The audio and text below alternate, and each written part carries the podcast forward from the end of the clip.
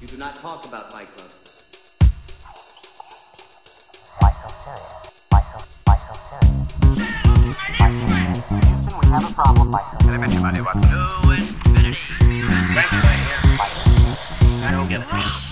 Fala, meus caríssimos ouvintes! Eu sou o Lucas Toffoli Eu sou o Vitor Bussolini. e vocês pediram, aclamaram o retorno de um embate entre duas séries. A gente já fez um episódio assim que é de Dark versus Peaky Blinders. E já relembrando, a gente faz um episódio sem spoiler nenhum, sem muito roteiro também do que, que a gente vai falar. E a ideia aqui eu tento convencer o Vitor a assistir uma série que ele ainda não viu e ele tenta fazer a mesma coisa comigo. Eu assisti a série, mas sem saber nenhum spoiler que possa estragar a minha experiência e faça eu querer não assistir mais essa série. E hoje temos Westworld da HBO contra Mr. Robot, que eu não sei nem. Passa na USA Network, é produtor. Olha só, Eu não sei, eu não sei se tá passando na TV ainda, mas com certeza tem na Amazon Prime Video. Exato, e é muito legal quando essas séries que não são dos padrões, né, que é Netflix, HBO, Prime Video, quando é de um outro lugar e bomba muito, aí você vê que realmente já é um ponto positivo. Olha eu ajudando você na sua, na sua fala, mas é um ponto super É. positivo, né? Se o negócio estourou a ponto de nem precisar de grandes produtoras de streaming, é porque com certeza a história tem alguma coisa de muito diferente aí do que a gente tá acostumado a ver. É, no caso do Mr. Robot, aqui no Brasil ela não ficou tão grande quanto eu acho que ela merece, mas nos Estados Unidos e na- nas internets, na- nas internets, na internet, né, nos fóruns e na- nas comunidades, ela ficou bem grande. E como eu já te dei de lambuja esse ponto positivo para sua série, eu vou começar falando de Westworld. Ela é ambientada num futuro ali, é quase que um presente nosso, mas um pouquinho mais para frente, porque as tecnologias, na verdade, são bem mais desenvolvidas que no nosso mundo. E apesar do nome remeter a Velho Oeste e a série também tem bastante desse cenário, ele é um cenário construído, ele é um cenário de faroeste construído dentro de um parque, então é como se fosse uma Disney, só que nessa Disney para adultos, que você pode se divertir em várias histórias de faroeste, você tem como ficar num rancho tranquilo, ou ir para caçada de recompensa, você tem várias opções, e esse é só o pano inicial da série, que vai para questões muito mais filosóficas e profundas sobre humanidade, sobre tecnologia, um pouco de embate humanos e máquinas que a gente está acostumado a ver em vários filmes com essa temática. Agora nem tanto, né? não tem tantos filmes mais assim, mas anos 2000 ali comecinho teve bastante. E isso é uma coisa muito legal, porque você consegue juntar esses dois elementos, você linka elementos que são de filmes e séries de faroeste com elementos também de séries futuristas e que têm tecnologias super avançadas. Então esse aqui é o primeiro ponto que eu acho legal destacar sobre o Westworld e já grudando nisso, Talvez seja o super trunfo, eu nem precisasse usar agora. Mas a série tem ninguém mais, ninguém menos que Anthony Hopkins como Nossa. o mentor máximo desse parque, como o criador de tudo isso. Então, cara, Anthony Hopkins, que eu posso te Grande falar, vou, vou arriscar exatamente fazer essa conexão. Ele é muito. Não parecido, porque ele não come gente, mas ele tem uma perspicácia e uma influência mental nas pessoas muito grande, tal qual tinha o Hannibal Lecter lá no Silêncio dos Inocentes. Então, se você já gostou lá daquela interpretação e daquele terror psicológico ali que ele causa na investigadora que pede ajuda para ele, aqui também tem muito disso, tem bastante de Anthony Hopkins, principalmente na primeira temporada, mas tem bastante dele na série que é muito massa. Mas, é, então vou puxar de onde você, você deixou. É, o protagonista do, do Mr. Robot é o Rami Malik, que ganhou o Oscar pelo nosso querido Fred Mercury, né, no Bohemian Rhapsody. Mas é, isso foi antes de Bohemian Rhapsody, então ele não era tão grande, não era não, tão conhecido. E foi ali que ele foi ali que ele mostrou nessa série que ele mostra do que ele é capaz, tá ligado? O cara manda muito bem na série inteira. Agora contextualização, igual você igual você fez, o Mr. Robot se passa exatamente na nossa época. Ela começou em 2015 e terminou em 2019, mas a cada coisa que acontece, principalmente nos Estados Unidos, que é lá que se passa, atualmente a série já refletiu. Então, por exemplo, o movimento Black Lives Matter, é, toda aquela crise que estavam falando que a Rússia estava comandando as eleições dos Estados Unidos, todas essas coisas tem na série. Então ela é bem atual. É, a série, em resumo, é sobre um hacker, que é o Elliot, que começa a ir na terapia. A série é muito. Cara, o ponto de vista da série é a, mais, é a coisa mais importante. A gente é um personagem dentro da série.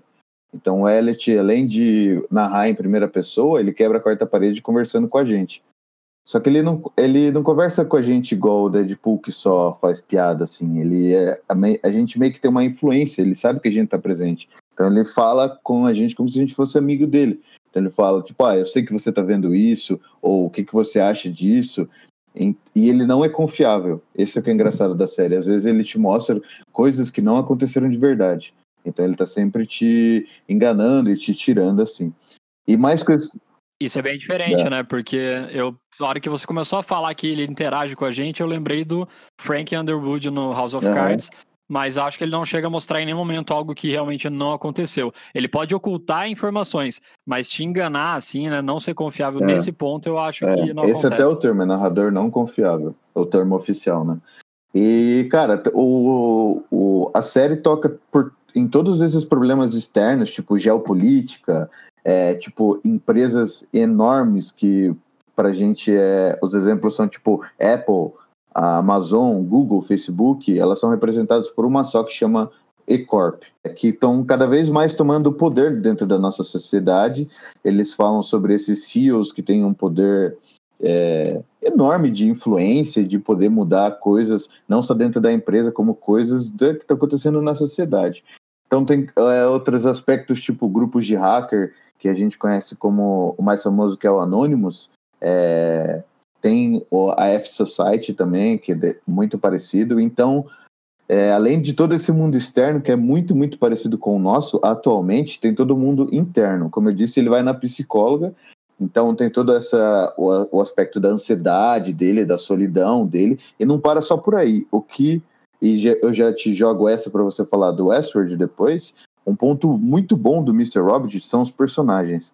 Tem. É, são quatro temporadas, a primeira é mais focada no protagonista, mas todas as outras é, trazem personagens novos e todos eles são muito bem explorados, assim, nesse ponto interno mesmo. A gente vê as angústias deles, a gente vê um pouco da história deles, principalmente os que são mais perto do Elliot. Mas, cara, é daquele tipo de série que você fala assim, porra, gostei muito desse personagem espero que ele não morra ou que ele continue na série. Isso acontece, tá ligado? Você tem um pouquinho do mundo de todos os personagens, assim. Isso é, dá uma. Uma uma profundidade muito grande pra série, porque quando você tem um embate dos personagens, não é só pelo plot, entendeu? Não é só, tipo, ah, se essa discussão ele ganha, acontece certa coisa na história. Não, você sabe porque que o cara tá ali, você sabe quais são as motivações verdadeiras dele, você sabe quando ele tá mentindo para outro personagem. Muito bom isso. É, desenvolvimento de personagem e aprofundar nas sensações e até no jeito de raciocínio lógico dos personagens. Uhum. A gente costuma conversar bastante sobre isso nos episódios aqui. Westworld vai para esse lado também, ele aprofunda bastante nos personagens. Eu até fiquei pensando enquanto você falava se ele apresentava novos personagens ao longo do tempo. Ele não apresenta novos personagens necessariamente, entram personagens novos, mas os caras que começam ali, que você começa a entender um pouquinho, são eles que vão ser aprofundados. Então existem episódios dedicados a um personagem exclusivamente para você entender toda a história dele. Inclusive tem um personagem lá que tem um episódio inteiro mesmo e que é muito emocionante você saber toda a história do cara. E você vai aprendendo conforme você vai passando também o tempo, você vai ficando com receio se o cara pode morrer ou não pode, o que está acontecendo. Você também fica ansioso por conhecer mais sobre os personagens e entender mais esse perfil psicológico que ele tem, como que ele pensa, como que ele raciocina, qual que é o principal objetivo dele na série. Então isso é bem legal, acho que ele aprofunda bastante os personagens e ele vai meio que tirando camadas. Você entra aos poucos, você vai aprofundando nas camadas de cada personagem. E sobre um cara principal também, você até tem uns dois ou três pontos focais, mas, cara, meio que todo mundo é principal, exatamente por essa.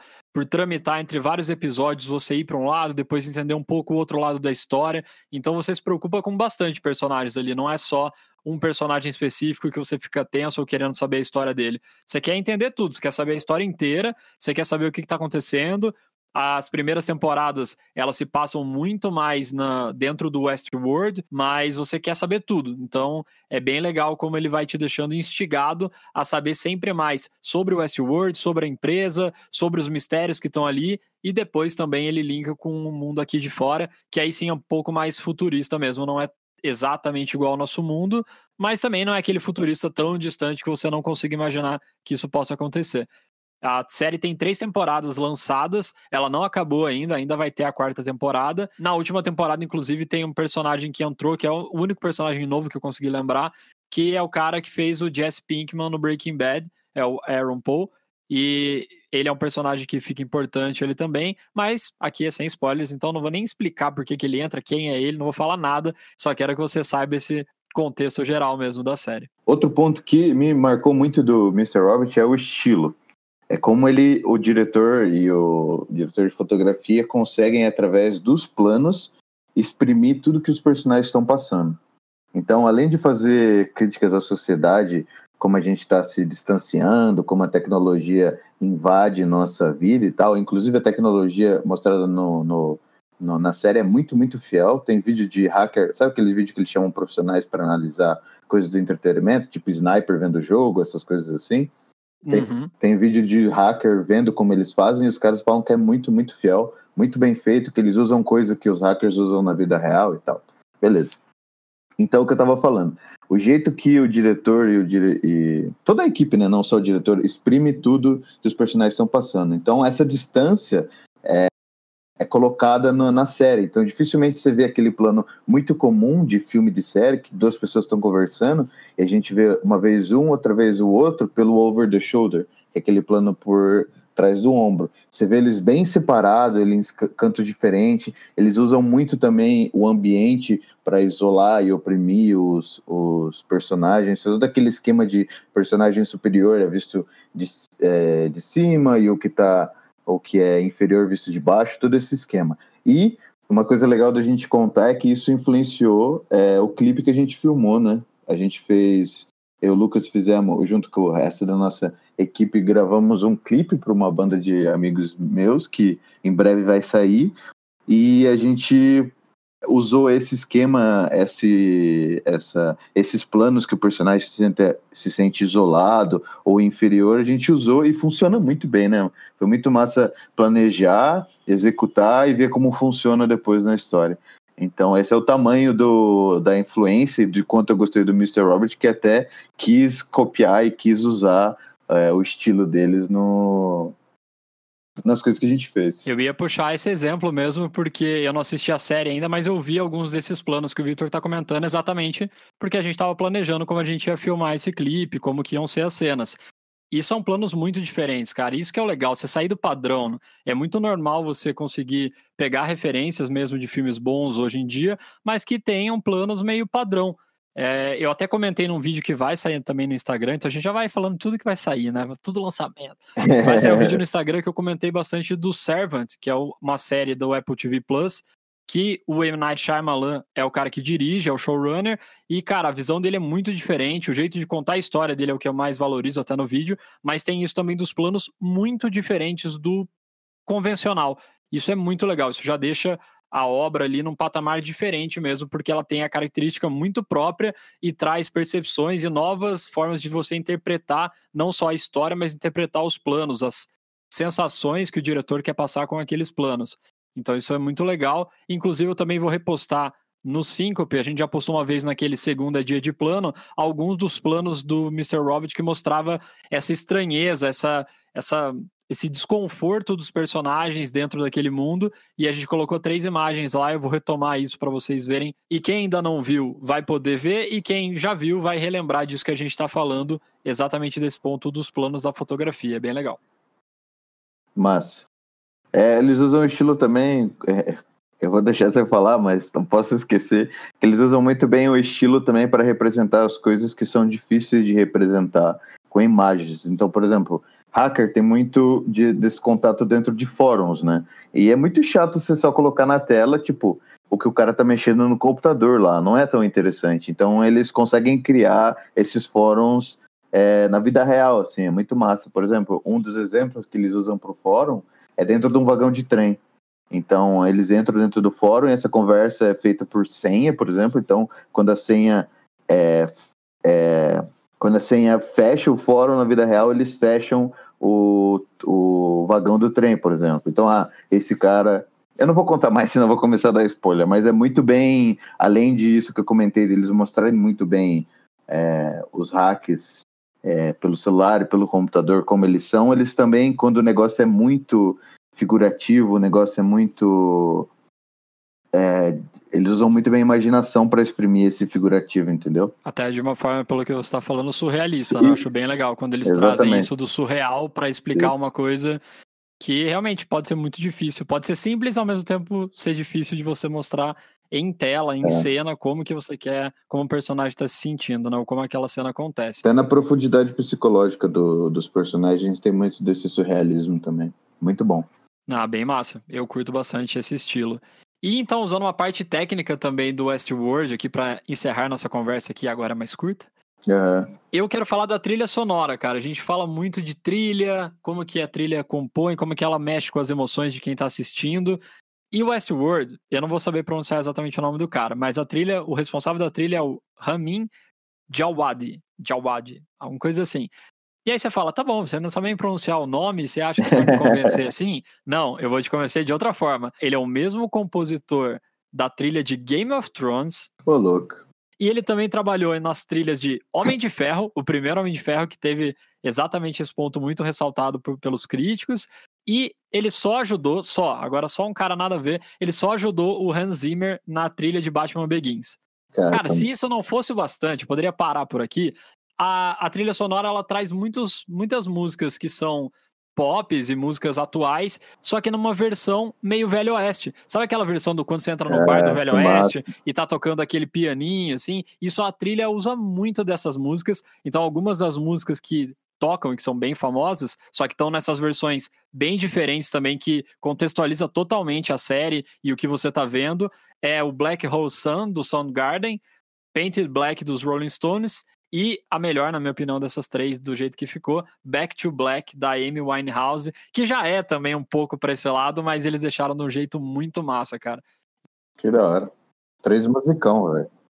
Sim, cara, três musicões, assim, muito conhecidos, que seria fácil, vamos dizer assim, botar eles batidão em alguma série, algum filme, e não, não pegou e jogou a, a música do jeito que ela era. Coloca nesse estilinho do piano, do bar lá do faroeste, e tudo vai te levando nisso. Fora daí, toda a questão sonora da série é muito boa, mas esses três pontos aí da trilha escolhida de músicas famosas, eu também achei que são pontos altíssimos que vão te fazer curtir a série, com certeza. Então, só para encerrar o meu ponto sobre Mr. Robert, eu queria dizer que ele é.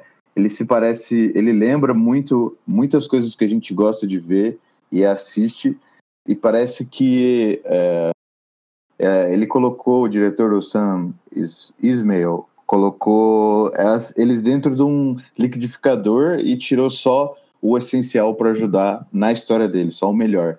Então você pode ver elementos muito bons de, dos- de filmes como Psicopata Americano, Beleza Americana, Matrix, é, no quesito de formação de personagem. E você pode juntar esse aspecto com outras coisas, por exemplo, o Dilema das Redes, que é aquele documentário, a série Black Mirror. é, tem muito de Clube da Luta naquela formação do, do grupo deles e todo aquele esquema de querer derrubar a sociedade das imagens.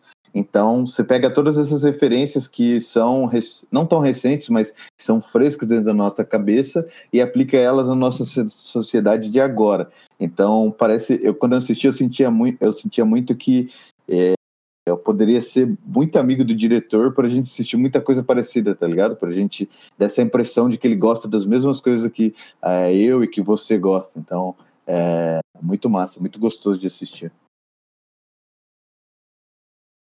Então é isso, galera. Se você já assistiu essas séries e concorda com tudo que a gente falou ou quer colocar algum ponto que a gente não falou, deixa nos comentários lá no nosso Insta, a gente vai ler e responder com certeza. E se você ainda não assistiu, espero que a gente tenha conseguido te convencer nesse tempinho de assistir essas duas séries maravilhosas nas nossas humildes opiniões e nos vemos na semana que vem.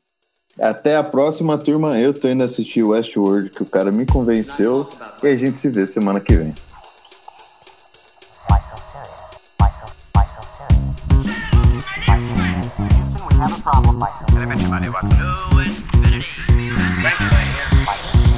I don't get it.